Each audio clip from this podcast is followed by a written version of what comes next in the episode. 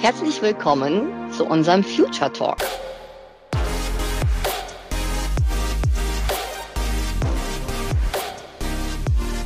Das Jahr 2024 hat begonnen und ich hoffe, ihr alle hattet einen schönen Übergang. Und wahrscheinlich fragen wir uns alle aktuell, wo wird uns das Jahr 24 hinführen? Wo startet die Reise? Wo endet sie?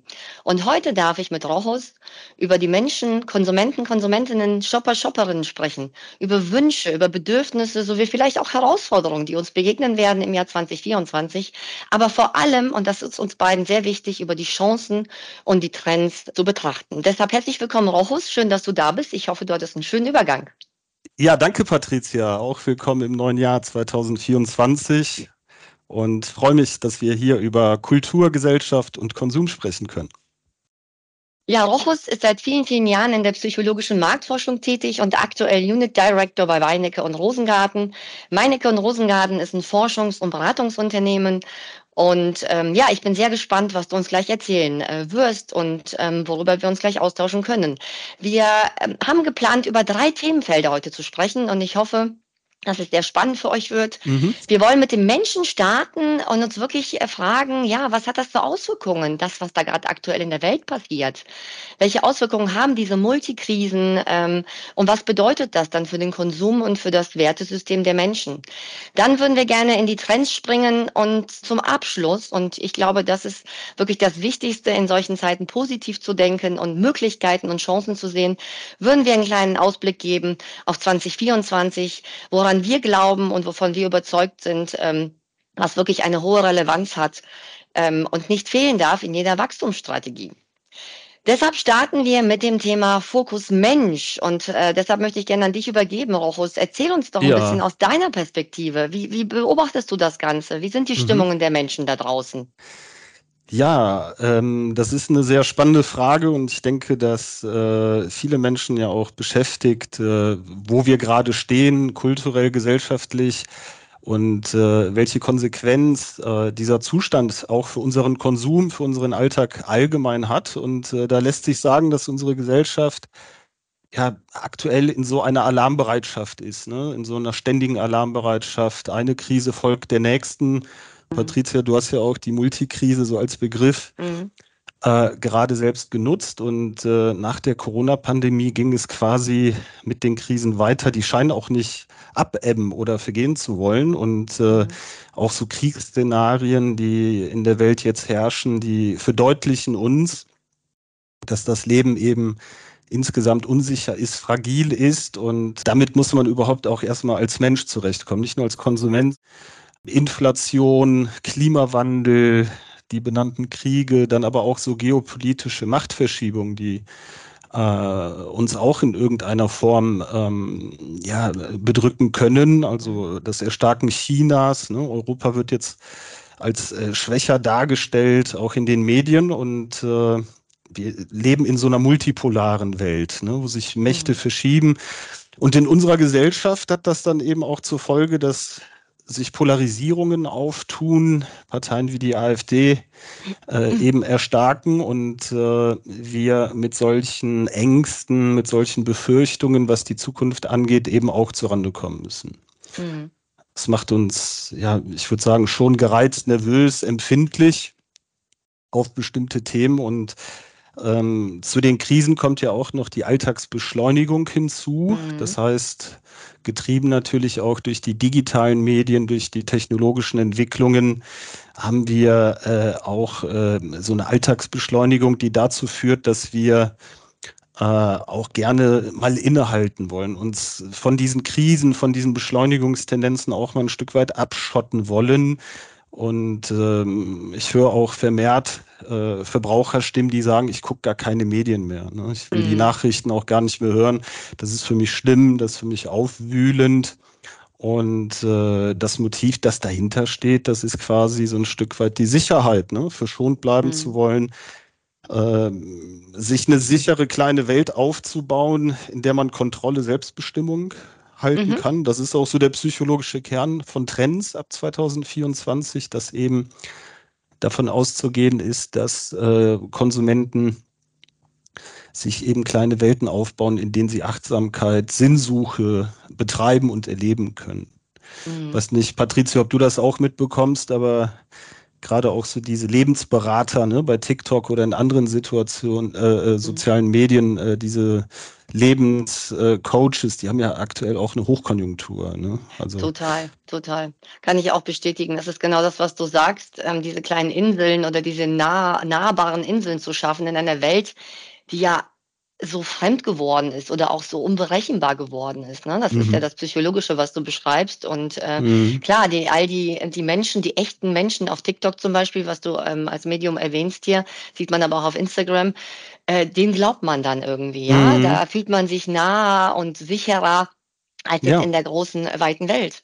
Ja, da hat man äh, schon, schon äh, einen Vermittlungsschritt äh, getan psychologisch. Man hat sich sozusagen auch anvertraut. Ne? Man, man ist mit einem Coach, auch wenn es über TikTok ist, eben äh, eng verbunden, weil er Themen anspricht, die einen selbst auch im Leben äh, berühren. Und äh, das sind eben so Behandlungsformen, ne, von denen ich gerade gesprochen habe, wenn es um diese kleinen Welten geht, die wir uns aufbauen. Mhm. Und im Übrigen ist auch so etwas wie die Gesundheit am eigenen Körper zu betreiben oder äh, was Lebensmittelentscheidungen angeht, dann klaren Fokus zu setzen. Ne? Das möchte ich essen, das will ich nicht essen ähm, oder auch in den jüngeren Generationen dieses Thema Online-Zocken, hm? also Online-Gaming, ja. äh, sich da äh, quasi ähm, auch in so eine Welt zu begeben, sich da ein Stück weit abzuschotten. Ähm, was die Arbeit angeht, reflektierter zu sein. Ne? Macht das noch Sinn, was ich hier tue? Ja, oder bin ich woanders besser aufgehoben? Das sind all solche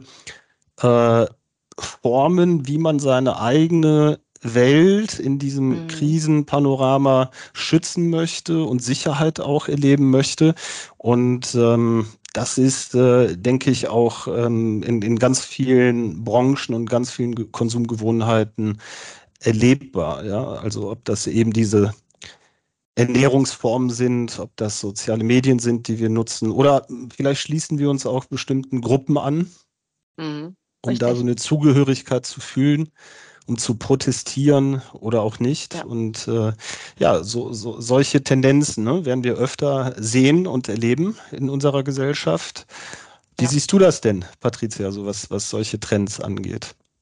Kann ich, äh, kann ich absolut nachvollziehen. Und du sprachst auch gerade mhm. darüber, ähm, dass wir uns unsere Welten äh, schaffen. Und ich äh, beobachte auch schon seit vielen Jahren gerade das Thema Ernährung, ja, und die eigene Ernährung, der eigene Körper. Mhm. Das ähm, zeugt natürlich von so einer gewissen Kontrolle, wenn ich äh, mich einer kleinen Gruppe anschließe, wenn ich mich entscheide, mich vegan zu ernähren, äh, Paleo-Ernährung ähm, äh, zu betreiben. Das alles gibt mir ja wieder ein Stück weit Nähe zurück. Das alles gibt mir ein Stück weit Kontrolle über mhm. mein Leben. Und deshalb spielt Ernährung natürlich eine wahnsinnige wichtige Rolle, auch in den nächsten Jahren und wird auch wichtiger werden. Mhm. Ähm, und in dem Zusammenhang natürlich Gesundheit. Ja, weil wir natürlich verstanden haben, dass das, was wir zu uns nehmen, das, was wir konsumieren, einen enormen Einfluss auf das Thema Gesundheit hat. Und gerade in dieser, diesem Multikrisenmodus bekommt Gesundheit wirklich fungiert als so ein Treiber für eine gelungene Lebensführung. Es ist ein Fundamentalwert geworden, mhm. ein, ein zentrales Lebensstil, der einfach äh, wirklich alle Bereiche prägt. Und ähm, das, das kann man wirklich beobachten, nicht nur bei den jüngeren Generationen, Gesundheit und Ernährung sind ganz, ganz wichtige äh, Facetten. Und, und wenn man die äh, Menschen fragt auch, ja, was wünschst du dir denn im Kontext Essen oder Ernährung? Natürlich sagen sie im ersten Moment, natürlich ein guter Geschmack. Aber mhm. als zweites, und das finde ich schon absolut bezeichnend, kommt das Thema Gesundheit. Ja, ja ich ja. wünsche mir, dass das Essen gesund ist. Ja, ich meine, du bist ja mit deiner Firma Food Ideas äh, für Strategieberatung, Innovationsberatung tätig, mhm. bist seit über 20 Jahren, ne? Mhm. auch in der Branche, hast mit viel, zahlreichen Unternehmen, Menschen gesprochen. Und äh, wenn du äh, gerade auch solche Trends oder solche Themen mhm. aufmachst, denke ich, äh, dass ein psychologischer Kern äh, auch da drin steckt, dass man eben so eine Unmittelbarkeit der Ergebnisse sehen kann. Ne? Also die Krisen um uns herum, die sind ja so abstrakt. Manche passieren ja auch am anderen Ende der Welt, in Anführungsstrichen. Andere ja. sind wiederum ein bisschen näher. Und gerade was du über dieses äh, sich wohlfühlen, über Gesundheit, mhm. über Ernährung schilderst, hat eine Unmittelbarkeit der Ergebnisse zur Folge. Also ich spüre es an mir selbst, dass etwas passiert ja. und etwas behandeln können. Das führt aus der Ohnmacht heraus. Deswegen denke ja. ich schon, dass das auch sehr zutreffend ist, was du gerade über den Lebensmittelbereich da auch sagst. Ja, Ja, also es, äh, das ist ein schönes Wording. Es, es nimmt mir die Ohnmacht, ja, die Ohnmacht, äh, eigentlich sonst auf diese Krisen nicht reagieren zu können. Mhm. Manchmal verschließe ich mich dem auch als Konsument, Konsumentin, wie du sagtest, keine Nachrichten mehr schauen etc. Auf der anderen Seite entgegne ich dieser Ohnmacht, indem ich eine Kontrolle übernehme über das Essen. Äh, nicht immer nur funktional gemeint, ja, sondern Essen ist ja sehr emotional. Ich esse in der Gemeinschaft, ich bekomme ein wohliges Gefühl, ich teile mein Essen. Das Sharing-Thema ist ein wichtiger mhm. Aspekt anfängt. Man erlebt einfach so viele Glücksmomente. Das heißt, das Thema Gesundheit im Kontext Ernährung ist sehr multidimensional zu betrachten. Also ja. da hat natürlich diese physische Gesundheit, ich muss fit bleiben, muss, ich muss resilient bleiben in dieser wahnsinnigen Krisenzeit. Auf der anderen Seite haben wir auch verstanden, mental gesund zu bleiben, ist enorm wichtig, glücklich zu sein, mhm. sich wohlzufühlen mit meinen Mitmenschen in, in, in einem sozialen Netzwerk, ja, aufgehoben zu sein. Ja, das ist so die Sinnsuche, ne, könnte man zusammenfassen, ja. die da auch im Tiefen äh, steckt. Und äh, man sieht das ja auch an den modernen Arbeitswelten. Es gibt ja auch Studien zu dem Thema, dass die traditionellen Karrieren auf dem Rückzug sind, ne, dass die Leute jetzt zunehmend äh, Sinnstiftung und Sinnbildung in den Mittelpunkt ihrer beruflichen Tätigkeit stecken und äh, dass das nicht einfach ist, dass das immer spannungsvoll ist, dass das, äh, und das gilt für alle Trends insgesamt, dass immer eine Parallelität ne, von, ja. von äh, Motiven da eine Rolle spielt, zeigt sich eben auch, dass ähm, wir in der Zukunft äh, laut äh, Trendvorhersagen eben auch zwei, drei Berufe parallel haben werden, ähm, ja. um äh, dem Sinn dem wir auf der Spur sind, äh, näher zu kommen. Und äh, Alltags- und berufliche Grenzen äh, werden auch zunehmend verschwinden. Es gibt ja den Begriff Workation. Mhm. auch in der jüngeren Generation beliebt. Da geht es eben darum, dass man das Reisen mit der Arbeit verbindet. Ne? Da gibt es Leute, die auf Bali als Designer ja. oder ITler arbeiten und der Arbeitgeber das auch unterstützt. Und, hört sich gut an. Überlege ich mir mal. Sich gut an, gerade bei dem äh, Wetter hier äh, sehr verlockend, ja. aber äh, so sieht man eben, dass diese Sinnsuche auch über Gesundheit, über die Ernährung sich in andere Lebensbereiche fortsetzt und äh, zu solchen Trends wie Workation eben auch führt ne, im Bereich des New Works. Und dieses New Work-Thema, ähm, das hat natürlich sehr viele positive Attribute, ähm, ja, die mitgebracht werden. Auch diese ähm, Eigenbestimmung, eigenverantwortliches Arbeiten etc. Aber auf der anderen Seite darf man auch nicht unterschätzen, dass das auch wieder einen gewissen Stress auch erzeugt. Ja, die Grenzen versch verschwimmen immer stärker. Äh, ich muss es alles unter einen Hut bringen und auch mhm. gerade hier ist es ganz entscheidend, dass Gesundheit und Stressmanagement dann natürlich auch ähm, forciert werden. Ja, das, das merkt man auch durchaus im im Recruiting-Prozess, dass das entscheidend ist und dass es ein Pluspunkt ist, wenn ich als Unternehmen ganz klar sagen kann, mir ist deine Gesundheit enorm wichtig. Ich ermögliche dir dieses flexible Arbeiten, aber auf der anderen Seite biete ich auch Stressmanagement-Programme, ich biete dir Gesundheitsmanagement-Programme. Da reicht nicht mehr der Obstkorb, der bei allen immer belächelt wird, ja, bei der jungen Zielgruppe, sondern es geht auch darum, wie, wie wird der Arbeitsplatz gestaltet und damit kann man punkten heutzutage im mhm. äh, Thema War of Talents, weil wir haben nun mal jetzt einen Arbeitnehmermarkt und ich glaube gerade dieses Gesundheitsmanagement im Zusammenhang der Ernährung, der Gesundheit, des New Works, was du gerade beschreibst, wird in Zukunft wahnsinnig wichtig sein, um, um, um äh, wirklich Teammitglieder für sich auch zu gewinnen. Ja, ja, absolut. New Work bedeutet auch neue Medien äh, irgendwo. Also wir bewegen uns natürlich nicht nur physisch durch die Welt, sondern zunehmend auch in den sozialen Medien und äh, mhm zu diesen Unsicherheiten, von denen du gerade gesprochen äh, hast, kommt ja noch dieses Thema KI, AI hinzu. Also welchen ja. Einfluss haben solche Entwicklungen, solche Technologien für unseren Alltag? Ne? Ähm, was passiert kurzfristig, was langfristig? Im Marketing, so kann man lesen, sind die Möglichkeiten gerade äh, im Fokus. Also knapp 70 Prozent der Entscheider sagen, äh, KI, AI wird auch als Trend oder die Konnektivität, die daraus auch entsteht, wird als Trend eben gut geheißen und wird Vorteile bringen. Und äh, so sieht man sowohl bei New Work als auch bei dem Thema der Konnektivität oder der künstlichen Intelligenz, dass diese Chancen und Risiken sehr nah beieinander sind und äh, diese Suche ne, nicht ja. äh, enden wird. Also ich gehe davon aus, dass die Innovationen, äh, Marken überhaupt in diesen Spannungsfeldern immer wieder vermitteln werden müssen. Ja.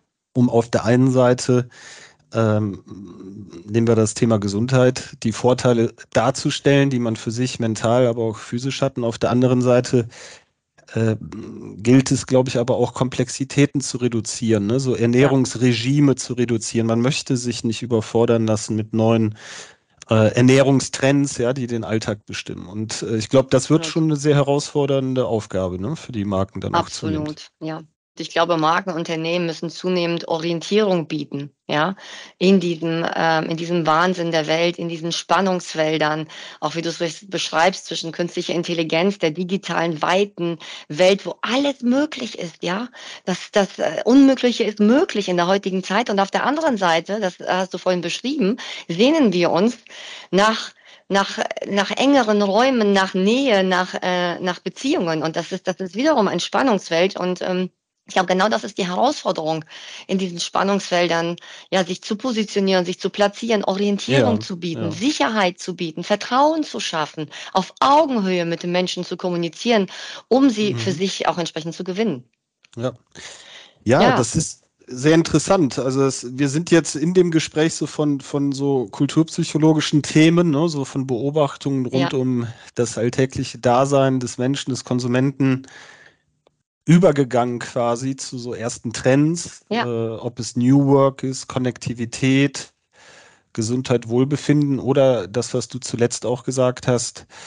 Ähm, weiß nicht, ob man das als Trend so bezeichnen kann, aber dieses Vermitteln in spannungsvollen ja. äh, äh, Feldern äh, und da eben mit Vertrauen, Menschlichkeit und solchen Werten eben auch punkten zu können. Ne? Definitiv. Ja, wir haben eigentlich schon unseren Übergang ein Stück weit auch geschaffen, äh, weil wir haben gesagt, äh, wir würden gerne den Menschen in den Fokus setzen. Das haben wir getan. Und ähm, ja, wir haben einiges gehört über Sicherheit, mhm. ähm, Liebe, über Gesundheitsthemen, über ja darüber, dass wir eigentlich ja gelernt haben, mit diesen Multikrisen umzugehen. Wir müssen es lernen. Es, uns bleibt nichts anderes übrig, damit umzugehen und daran die Chancen auch entsprechend zu sehen. Und ähm, wenn wir jetzt uns nochmal vielleicht fokussiert da mal fragen, ja, wie manifestiert sich das denn wirklich in Trends und Innovationen? Wie war das denn vielleicht 2023? Und ich habe äh, mit vielen Unternehmen gearbeitet und äh, vieles gehört. Und ja, man kann eher sagen, das Jahr 2023 war ein Jahr des Innovationsstaus. Ja, wir waren alle damit Aha. beschäftigt, ähm, Sicherheiten zu schaffen, ähm, mit den täglichen operativen Herausforderungen zurechtzukommen, mhm. Ressourcenmangel ähm, entgegenzuwirken. Das heißt, es war eher ein, ein ruhiges Jahr in Bezug auf Innovationen, in Bezug auf Chancen, die wir für uns genutzt haben. Aber dennoch, und das ist interessant, gab es Bereiche, die ähm, Innovationen gepusht haben und Innovationen hervorgehoben haben. Und genau in diesen Bereichen, die wir vorhin dargestellt haben, Rochus, nämlich im Bereich der Gesundheit, der ja. Fitness, im Bereich der Pflanzlichkeit, in diesem ganzen Bereich des Veganen, ja, darüber reden wir schon seit Jahrzehnten gefühlt, da gab es Themen, da gab es Innovationen und Platzierungen. Und das finde ich interessant, weil es beschreibt genau das. Äh, in Zeiten von Multikrisen müssen wir noch mehr auf uns achten, auf unsere mhm. Gesundheit, auf unsere Unternehmen achten. Und das hat sich dann in den Trends manifestiert. Ja, man, man spricht da ja auch gerne von Purpose und äh, ja. dieser äh, Zweck oder der übergeordnete Sinn. Ähm, ja. Und da bietet sich Ernährung, Gesundheit, äh, denke ich, auch an. Äh, ja, da schien es dann so zu sein, dass viel Innovation passiert ist. Auf der anderen Seite dürfen wir auch nicht vergessen, ein Jahr der Wirtschaftskrisen, der Inflation, ja. äh, der Verängstigungen. Äh, ich denke, dass auch viele Unternehmen äh, in diesem Jahr äh, auch erstmal abgewartet haben, ne? aus, aus äh, klaren Absolut. Gründen. Aber ja. sprechen wir doch mal über das, was äh, du beobachten konntest. Ähm, was äh, ist denn da in dem Bereich der Gesundheit, der Ernährung passiert? Ähm, gerne, genau. Wir wollten auf drei Trendcluster eingehen und ähm, das erste hast du ja auch schon gerade erwähnt, Mor Moral und Purpose. Ähm, Gesundheit wäre so das zweite, was ich gerne mit dir diskutieren würde. Und ähm, das dritte Thema ist so ein bisschen Experience, ähm, Eskapismus aus diesem Wahnsinn. Ähm, ja, das Thema Moral und Purpose, weil du damit gestartet hast, finde ich extrem spannend, diese Suche nach Sinn die wir auch so beobachtet ähm, haben, äh, 2023. Dahinter steckt so ein bisschen, habe ich das Gefühl, aber vielleicht kannst du es nochmal revidieren oder bestätigen, diese Suche oder dieser Wunsch der Menschen, sich wieder ein Stück weit zu reintegrieren in die Umwelt, in die Natur, in die Erde, in das Ökosystem Erde. Also das ist, ähm, das fand ich spannend. Also alle haben natürlich gesagt, Nachhaltigkeit ist das denn noch ein Thema, äh, Multikrisen, äh, Preissensibilitäten, aber mhm. ja, ich habe trotzdem noch beobachtet, auch wenn wir Menschen auf das Geld achten und letztes Jahr auf das Geld geachtet haben, ist es immer mhm. noch ein mhm. Thema, was immanent ist und bleiben wird. Und das steckt natürlich in diesem Moral- und Purpose-Thema, weil wir wissen, es ist unabdingbar, dass wir uns damit beschäftigen. Und der Konsument ist flexibel geworden und kreativ geworden. Deshalb ist er stärker, trotz ähm, Nachhaltigkeitsthemen zu Handelsmarken abgewandert. Ja, die waren halt ein Stück weit ähm, günstiger, haben aber den gleichen Mehrwert geboten. Das fand ich auch interessant zu beobachten, ähm, dass er da so kreativ ist, der Konsument und die Konsumentin. Ja, und ähm, da denke ich auch, ist eine Aufwertung passiert ne? und äh, dass eben auch Handelsmarken solche Versprechen machen können. Und es gibt ja auch Produkte, nehmen wir ruhig mal das Mopro-Regal, äh, da sieht man auch anhand der Zertifizierung, dass Handelsmarken teilweise auch besser wegkommen ne? als äh, Herstellermarken. Also da ist bestimmt schon viel passiert.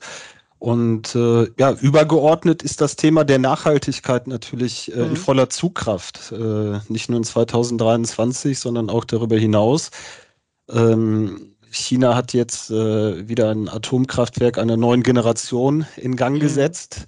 Äh, das äh, wird wahrscheinlich auch wieder äh, zu spannenden Diskussionen in der Gesellschaft oder auch im Konsum und zu, Produkt, äh, zu den ganzen Lieferketten führen. Aber ähm, solche äh, Themen gehören eben dazu, wenn wir über Nachhaltigkeit sprechen. Und mhm. ähm, mein Eindruck ist dann doch auch, dass dieses Thema in der Zukunft äh, sehr bewusst äh, und sehr klar bleiben wird, äh, sprich natürliche Ressourcen, Lebensmittelproduktionsketten, die biologische Vielfalt erhalten, ähm, Tierleid abstellen, Lebensmittelverschwendung äh, abstellen, Upcycling zu äh, produzieren. Äh, ne? Also all diese Themen, äh, da denke ich, brauchen Marken auch viel Einfallsreichtum, um diesen Trend weiter bedienen zu können.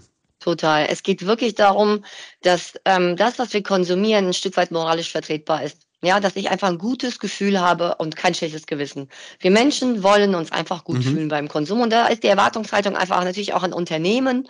Ähm, mhm zu sagen, ja, biete mir doch bitte was oder zeige mir, dass du etwas tust. Und ganz wichtig in diesem Bereich, ähm, es ist in Ordnung, wenn man nicht perfekt ist. Ja, man muss nur zeigen als Unternehmen, dass man sich auf die Reise begibt. Das ist eine Reise der Nachhaltigkeit, der Sinnsuche, ja. der Moralisierung. Das ist eine Reise. Es ist nur wichtig zu zeigen, ich erkenne das als Unternehmen, als Marke, als Handelsmarke. Ich tue, ich beginne und ich bin nicht perfekt dabei. Aber es ist in Ordnung. Wir Menschen sind unperfekt. Wir sind nahbar. Und ich glaube, das kommt noch viel, viel besser an, als wenn man nicht sauber kommuniziert und, und vieles verspricht und am Ende nichts halten kann. Und ich glaube, das ist auch entscheidend für ein gutes Gefühl, was wir vermitteln können als, als Marke, als Unternehmen. Ja, es gibt ja auch Studien dazu. 80 Prozent ne, der mhm. äh, weltweiten Bevölkerung ist eine globale Studie, die ähm, da ganz interessant ist und da auch gut reinpasst. 80 Prozent der Verbraucher sagen, sie entscheiden sich bewusst, äh, Produkte zu kaufen, die irgendwo ein äh, Werteverständnis äh, ja. mitbringen, äh, ob es Nachhaltigkeit ist oder äh, auch andere soziale Themen. Ähm, und zum anderen haben im Vergleich zu 2021 doppelt so viele Unternehmen Nachhaltigkeit äh, in die mhm. Kennzahlen mit einbezogen. Also das ist, denke ich, auch ein ähm, wichtiger Punkt, wenn du von der Reise sprichst, ne? also zu ja. demonstrieren, dass man mit auf dieser Reise ist zu dieser neuen, friedlicheren Welt, zu dieser Nachhaltigkeitswelt ne, der Zukunft.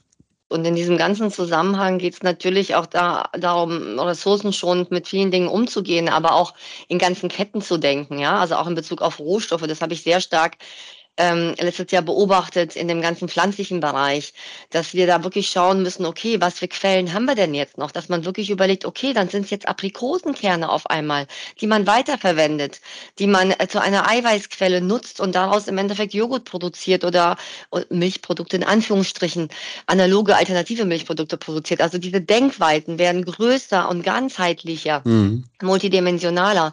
Und ähm, Das finde ich spannend zu beobachten und ich glaube, die Menschen haben das für sich verstanden und ich habe auch irgendwo gelesen, dass über 70 Prozent der Menschen ganz klar sagen, ja, es ist so sinnvoll und so wichtig und so wertvoll, seine eigenen Essgewohnheiten für ein besseres Klima ein Stück weit zu ändern und auch zu verändern. Ja, es ist immer was anderes. Was sagen Sie, was tun Sie mhm. dann am Ende des Tages? Das weißt du besser als ich.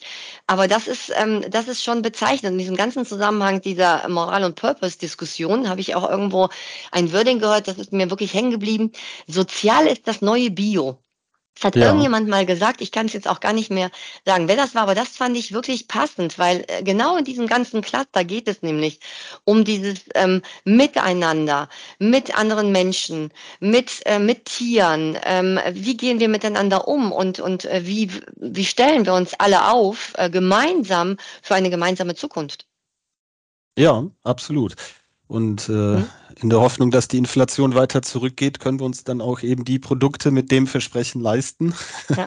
Besser noch als in Zeiten der äh, hohen Inflation. Und äh, ähm, du sprichst aber auch parallel einen ganz wichtigen Punkt an Genuss. Also die Produkte ja, müssen und sollen auch schmecken. Und äh, in der Innovationsberatung, in deiner Kerntätigkeit auch, äh, die du für Marken mhm. machst, äh, hast du denn äh, irgendwie Konflikte mal so äh, erlebt, auch in den Beratungen, so zwischen sozial nachhaltig und auf der anderen Seite Genuss, weil ich genügend Produkte kenne, die zwar sehr nachhaltig sind, aber mhm. nicht so gut schmecken. Also nehmen wir da beispielsweise mal die Schokoladen ne, mhm. als, als Thema raus es begegnet mir ganz oft dieses Thema immer, äh, muss es jetzt super schmecken oder muss es jetzt gesund äh, sein? Und am Ende des Tages, das ist genau die Challenge, die wir meistern müssen. Es gibt nicht mehr entweder oder, sondern sowohl als auch die Erwartungshaltung ist da und es geht auch. Mhm. Und viele Brands zeigen auch, dass es durchaus funktioniert, mhm. weil Genuss ist ja auch nicht nur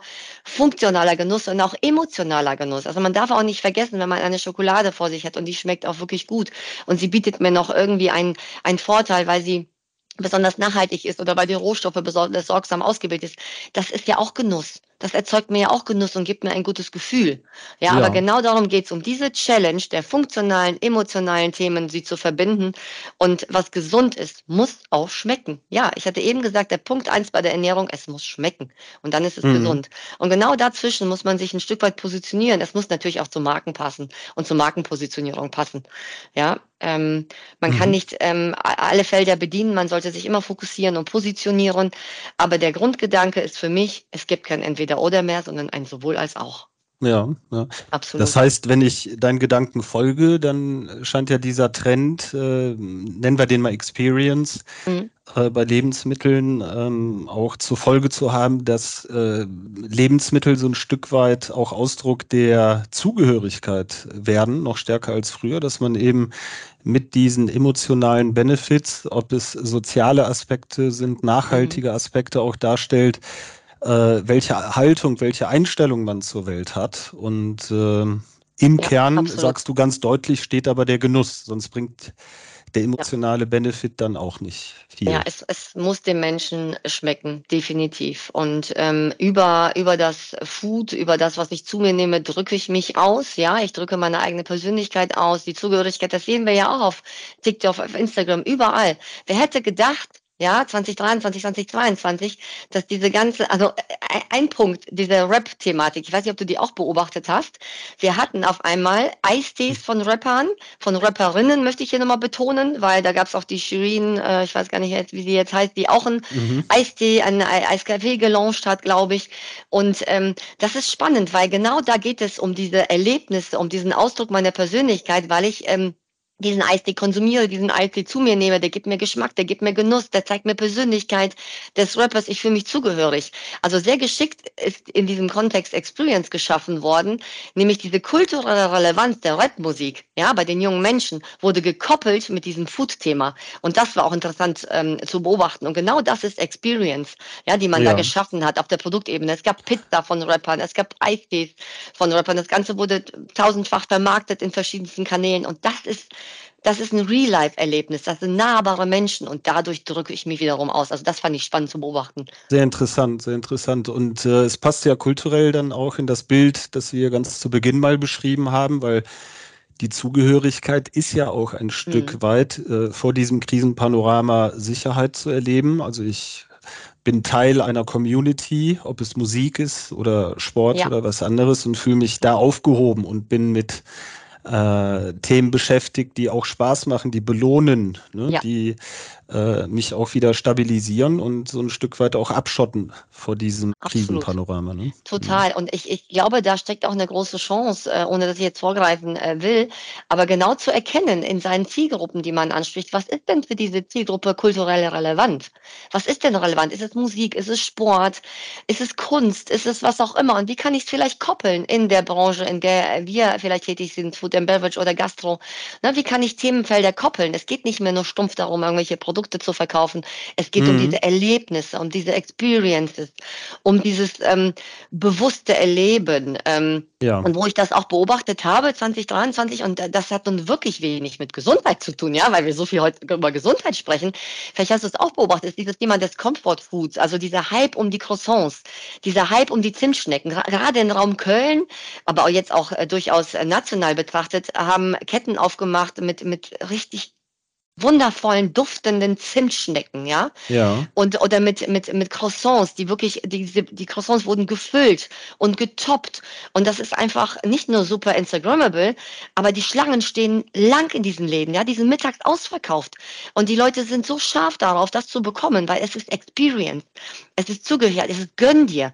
Ja, also es ist wahnsinnig mhm. interessant, das äh, zu beobachten. Und das ist nun wirklich nicht gesund. Aber indirekt ist das auch wiederum gesund, weil ich mir was gönne, weil ich mir was Gutes tue. Und das ist die Multidimensionalität dieser Themen. Mhm. Mhm.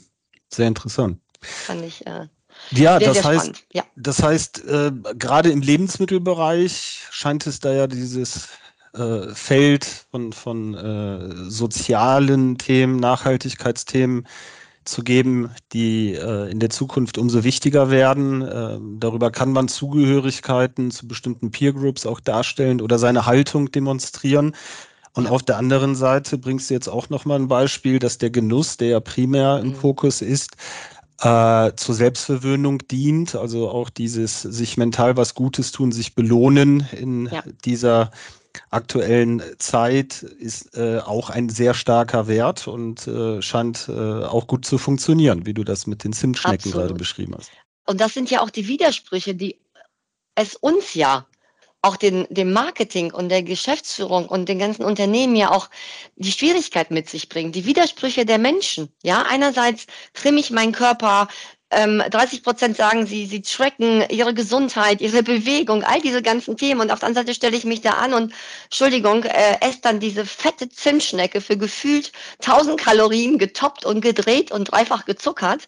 Aber genau das ist es. Wir leben in einem Spannungsfeld, in einem Widerspruch, in dieser Multidimensionalität und ähm, das ist äh, die Challenge, ähm, der wir uns stellen müssen, äh, wenn wir die Menschen für uns gewinnen wollen, wenn wir sie erreichen wollen, um da irgendwie zu supporten, sie dort abzuholen, nahbar zu sein. Ich hatte jetzt auch gelesen, dass diese frei von Angaben, also mhm. Zusatzfreiheit, mhm. ne, auch parallel zu dieser Genusswelt, wo weniger frei ja. von drin ist, sondern ja. sehr viel drin ist, äh, in der Zukunft wichtiger werden wird. Hast du da in deiner Beratungstätigkeit ja. Erfahrungen gemacht zu diesen frei von Angaben, Absolut. Zusatzlisten? Ja.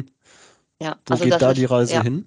Das ist ein Riesenthema. Es hat wirklich was mit dieser Echtheit und Authentizität zu tun. Es geht darum, ja, so eine gewisse Einheit, Harmonie mit der Natur äh, zu bekommen, was ich auch vorhin schon sagte. Also dieses Streben nach wirklich ähm, zurück ja, weg von dieser Industrialisierung hin zu, äh, zu Handwerk, hin zu Echtheit, äh, hin zur Authentizität. Es ist ein Riesenthema, ähm, dass Menschen dann doch nach und nach verstanden haben, oh, ich schaue mal auf die Zusatzliste, was ist da alles drin? Und man kann immer damit punkten, wenn man es so natürlich wie möglich macht, weil dieses Natürliche gibt einem das Gefühl, ja, es gibt mir ein eigenes Wohlbefinden. Und ich habe das gerade beobachtet im Bereich der pflanzlichen Ernährung. Es gibt so drei Aspekte, warum die Menschen vielleicht immer noch nicht so da, dazu greifen, begreifen oder sich noch davon fernhalten, obwohl das wirklich ein großer Trend ist, ist nämlich einmal der Geschmack. Und das zweite, äh, das ist auch der Preis, ja, wir arbeiten an der Preisparität, aber das dritte ist die Cleanheit. Und es ist leider so, dass diese pflanzlichen Alternativen noch nicht ganz so sauber sind, doch voller Zutaten sind. Und daran wird ganz sicher 2024, 2025 ganz stark daran gearbeitet werden, damit wir diesen Next Level schaffen in diesem Bereich der Pflanzlichkeit. Und das beobachtet man auch in anderen Bereichen, in anderen Kategorien. Es geht darum, den nächsten Level zu schaffen, in mehr Natürlichkeit, mehr Harmonie mit der Natur, mehr ähm, ja, Reintegration Integration in das Ökosystem Natur und auch ein bisschen Nostalgie, was wir vorhin diskutiert haben. Und ja, früher hat man es ja auch anders gemacht. Ja, das mhm. ist ja dieser Gedanke, früher war irgendwie auch alles besser und mhm. anders. Ist natürlich nicht so. Mhm. Aber ja, das ist ein Thema, ähm, was auch weiterhin ja, ein Thema bleiben wird. Ja, ja. Es wird dann spannend. noch purer, noch pflanzlicher, ja. noch cleaner werden, ja? Ja, und in diesem ganzen Bereich der Gesundheit, die du eben angesprochen hast, Gesundheit, diese mentale Themen hast du gerade mit reingebracht, Glück, Zufriedenheit, ähm, erleben wir wieder das andere Spannungsfeld, um mal Gesundheit gedanklich vielleicht abzuschließen hier. Ähm, das ist so die nächste Innovationswelle, die auf uns ähm, zurollt, ist dieses Thema äh, Personalized Nutrition. Ja, gerade durch die künstliche Intelligenz, gerade durch die Digitalisierung haben wir, glaube ich, alle langsam verstanden, wir können nicht jetzt einfach jeder für sich einen, Ernährungs einen Ernährungsstil definieren, der für alle gilt. Nein, wir erleben genau das Kontra zu dieser diesem Streben nach Glück und Zufriedenheit, dass wir verstanden haben, ja, wir nutzen Apps, wir tracken unsere Gesundheit, ähm, das, die Mitte des Körpers, der Darm ist ganz entscheidend darüber, wie es uns geht. Also wir werden in Zukunft noch mehr tracken, wir werden in Zukunft ähm, noch mehr das Ganze individualisierter betrachten müssen und dabei wird uns die Digitalisierung definitiv helfen. Mhm. Ja? ja, um es zusammenzufassen, Gerne. welche Trends im Lebensmittelbereich wir jetzt gerade diskutiert haben. Gesundheit ist multidimensional. Es ist ja. einmal digital, wie du gerade schilderst, auf der anderen Seite auch höchst analog, natürlich, pflanzlich, clean. Äh, äh, da ist auch der Übergang zu den Lebensmitteln äh, da und äh, da stellen wir eben auch eine Parallelität fest zwischen nostalgischen, sehr genussvollen äh, Strategien, die sich durchsetzen werden, versus der äh, sehr stark auf Ad-Free, auf Clean Food äh, ja. konzentrierte Wege. Moral, Purpose mhm. ist nach wie vor ein großes Thema. Ähm, da steckt auch eine unheimliche äh, Kraft äh, drin für Lebensmittelmarken, die in erster Linie aber auch schmecken müssen. Ne? Also das äh, hattest du auch sehr deutlich gemacht ja. und die sozialen und nachhaltigen Aspekte sind dann umso treibender, wenn die Produkte schmecken. Und äh, in dem Zusammenhang hattest du ja auch äh, nochmal den Trend aufgeführt, mit äh, Influencern zusammenzuarbeiten, mit Peer Groups zusammenzuarbeiten, die bestimmte Musikstile oder auch in anderen Bereichen Sportrichtung etc. Äh, besetzen, um Zugehörigkeiten zu schaffen über das Lebensmittel hinaus. Und da sind wir sehr stark auch bei Experience und Eskapismus. Mhm äh, als drittes Feld. Ähm, da denke ich, äh, ist sehr viel zu tun für die Food-Beratung und äh, äh Strategie im Bereich ne, der Lebensmittel. Das sind die drei Themen, an die ich absolut glaube für 2024, mhm. aber sicherlich noch für die nächsten Monate. Und ähm, lass uns doch mal einen Blick in die äh, in die Kugel, wie man so schön sagt, äh, machen und ähm, mal versuchen zusammenzufassen, ja, wo sehen wir denn äh, Chancen in 2024 für Marken, für Unternehmen in diesem Bereich ähm, und was darf auf keinen Fall fehlen? Denn wir haben am Anfang gehört, ähm, du hast uns das ein Stück weit auch geschildert, wie es den Menschen geht. Wir befinden uns einer, in, in einem Multikrisenmodus, in einem Stapelkrisenmodus, wie es andere ähm, mhm. bezeichnen. Und ich glaube, gerade in so einer Zeit, es ist ganz wichtig, eine klare Position einzunehmen und zu differenzieren. Und wir leben ja, ja auch ein Stück weit in so einer rapten Welt. Das ist mir auch letztens begegnet, dieser Begriff. Und ich finde, der beschreibt das sehr schön so als Fortführung der VUCA- und Bani-Welt, weil genau das ist es. Eine Welt, die so schnell ist, so unvorhersehbar, so paradox in sich und voller Widersprüche und Spannungsfelder, mhm. über die eben gesprochen haben und so verworren. Ich glaube, das macht sehr viel aus Menschen, das haben wir eben gehört. Und ähm, dann fragt man sich natürlich, ja, was bleibt denn dann? Ne? Worauf müssen wir denn achten als, als Unternehmen, als Marken? Hast du da ähm, für dich so eine Meinung, wo du sagst, ja, das ist echt entscheidend, liebe Marketeers, äh, für 2024?